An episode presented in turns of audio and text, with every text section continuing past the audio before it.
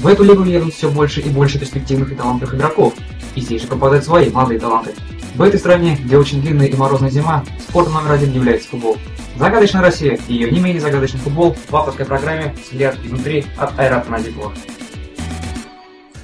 Доброго времени суток, уважаемые слушатели! Это мой второй выпуск, и сегодня я, как и обещал, сделаю обзор на команды из второй восьмерки. Ну что ж, начнем. Открывает эту восьмерку московская «Динамо». Кто бы мог предположить, что после восьми туров москвичи окажутся на последнем месте, имея в активе всего лишь одну победу и аж семь поражений? Да думаю, никто. Такой старт сезона можно считать самым худшим за всю клубную историю. Фанаты клуба с таким именем рассчитывали совсем не на такие результаты, и поэтому весьма жестко высказались на встрече с игроками, а через какое-то время и вовсе стреляли их пинбольными шарами. Что же произошло с тем «Динамо», который в позапрошлом году радовал зрителей своей зрелищной игрой и слаженностью? Наверное, главной причиной стала частичная потеря контроля над командой главного тренера Сергея Силкина. А все началось еще весной. Странной ситуации с Воронином украинец перестал попадать в основной состав, а затем и вовсе заявку. Продажа Самедова, после которой и тренер, и игрок очень недоброжелательно высказывались в адрес друг друга. Ну и также дальнейшие конфликты. Вспомнить хотя бы слова Семшова, которому не понравилась игра Динамо. Логичной развязкой этой ситуации был уход Силкина. Но это и произошло. На место главного тренера был приглашен небезызвестный румын Дан Петреско. Порядок румын навел, правда не сразу. Как итог, москвичи занимают девятое место и им вполне по силам попасть в зону Еврокубков, если они продолжат так играть. Не знаю, насколько оправдана продажа Мисимовича, но думаю, румынский специалист знает, что делает. Также москвичи взяли в аренду нападающего Рубина Сергея Тавыдова, который уже играл под руководством Петреску. Крепкий орешек Краснодар и десятое место. Еще не так давно, а точнее в 2010 году, горожане находились в первом дивизионе. А теперь они не то что закрепились в премьер-лиге, теперь они борются за попадание в Еврокубки, доставляя уйму проблем любому клубу премьер-лиги. Президент клуба Сергей Галицкий озвучил глобальную задачу Краснодара. Задача у него такова – стать вторым Рубином, то есть повторить успех этого клуба, который в первом своем сезоне умудрился заполучить бронзу. Можно сказать, что краснодарцам удается то, что удавалось Рубину образца 2003 года. Это минимальная потеря очков в домашних встречах. Будь Краснодар более агрессивным и на пользу в гостях, находились бы сейчас они на более высокой позиции. На мой взгляд, Краснодару вполне по силам закрепиться в первой восьмерке, и при всем уважении к этой команде им вряд ли удастся попасть в Еврокубки. В этот трансферный период быки лишились основного голеадора Юрия Муфисяна. С экономической точки зрения Краснодар, конечно, выиграл, но это все же скажется на игре. Посмотрим, как Юрий заменит бразильский нападающий Вандерсон, ведь теперь именно он будет главным форвардом. На 11 месте с 20 очками расположился Ростов. Ростов, как всегда, совершенно непредсказуем. Подопечными Адраги Божича могут удивить в любом туре как приятно, так и неприятно. Чаще, конечно, неприятно. Стабильно брать очки в противостоянии Санжи, бездарно проиграть Мордовии, одолеть Динамо и разгромить Амкар и потерпеть фиаско от Рубина. Конечно, если стоит задача остаться в премьер-лиге, то такие результаты вполне приемлемы. Однако, зная потенциал желто-синих, хотелось бы большего. Тем более, когда в команде находятся такие игроки, как Дэвид Бентли, Синама Панголин и Данка Лазовича, то совершенно очевидно, что такие результаты команде не к лицу. Правда, Бентли уже вернулся в Англию, но само пребывание игрока английской премьер-лиги в ростовской команде о многом говорит. Без всяких сомнений ростовчане останутся в премьер-лиге. Об этом также говорит тот факт, что на ярких матчах Ростов без всяких проблем отбирал очки у конкурентов, а также и у тех, кто выше классом, у того же самого Анджи, например.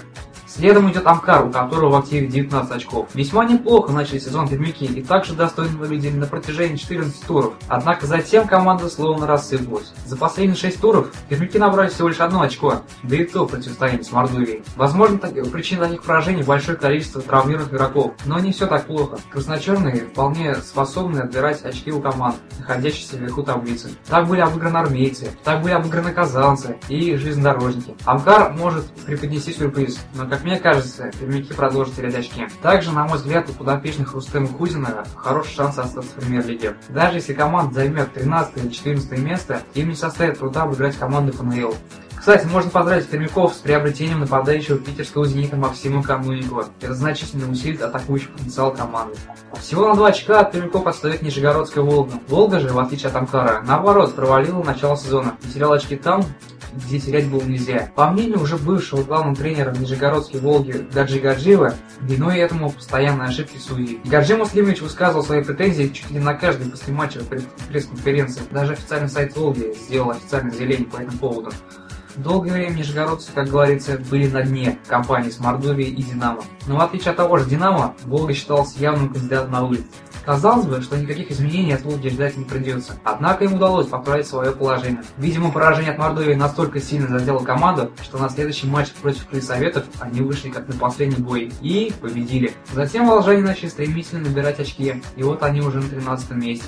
Но команду покинул Гаджи Муслимович, и что будет дальше, трудно сказать. Считаю, что волжанам придется приложить немало усилий, чтобы остаться в премьер-лиге. И большая вероятность, что они останутся там же, где сейчас, и переходных матчей команде не избежать. В шаге от зоны вылета находится Крылья Совет. Ну как в шаге? Всего лишь 5 очков отделяет Самарцев от ближайшего преследователя. Тут без сюрпризов. Самарцы время от времени отбирают очки у команд выше классом, сами же дарят их конкурентам, и ожидаемо находятся внизу таблицы. Все бы ничего, но Самарцы проиграли 7 матчей к ряду, и лишь самый последний тур оказался результативным. Последовал отставка главного тренера Андрея Кобелева. Теперь команда руководит небезызвестный Гаджи Гаджиев. Самым эффективным игроком можно назвать латиноамериканского легионера Луиса Кабальера, который в буквальном смысле тащит команду. В этом межсезонье самарцы усилили оборону. В команду пришли защитники Ангба и Амисулашвили.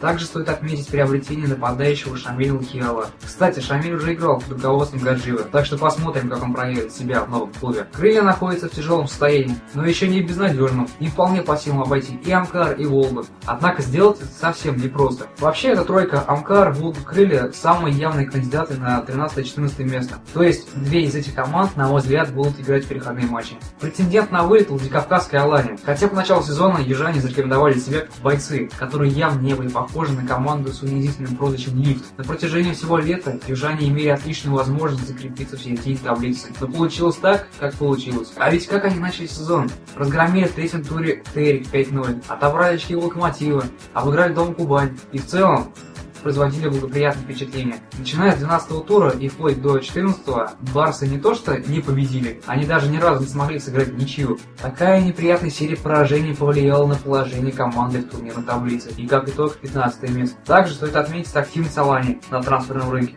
Из мадридского Реала прямиком в Алани прибыл Ройстон Дренте, Согласитесь, что не каждый игрок, игравший в Реал Мадриде, приедет играть в Россию, да еще и за команду, которая претендует на вылет. Также был куплен бразилец Веллингтон и полузащитник Брессан из Батэ. Вернулся в команду Георгий Габулов. У Краснодара был приобретен опытный защитник Огнен Браньеш. Совсем нехилый усиление для команды, борющийся за выживание. Конечно, если бы эти игроки пришли в начале сезона, шанс Алане, на мой взгляд, был бы больше. А сейчас у красно-желтых отсутствует право на ошибки, и каждое очко на вес золота. И сейчас не лучшее время для эксперимента в составе. Ну и самый главный и самый явный претендент на вылет Саранской Мордовии. Вот вспоминаешь вступление Мордовии, и на память сразу приходит первый матч, в котором они, так сказать, героически проиграли Локомотиву, забив два мяча и пропустив на один больше. Затем последовало поражение от Кубани, в котором дебютант премьер-лиги пропустил в концовке, а в целом выглядели весьма неплохо. В третьем э, туре крупно был обыгран Ростов, потом последовал ничья в Перми, а то, что было дальше, лучше не говорить. Стоит лишь сказать, что Мордовия одержала победу над Волгой в 11 туре. А в остальных же матчах подопечные Федор Щербаченко раздавали очки направо и налево. Мне эта команда напоминает себе образца 2010 года. Веселая команда, играющая в атакующий футбол,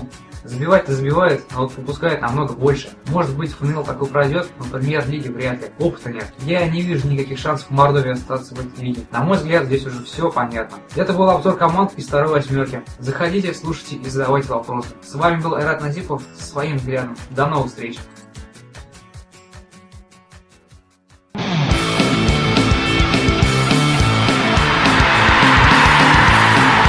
Million Audio present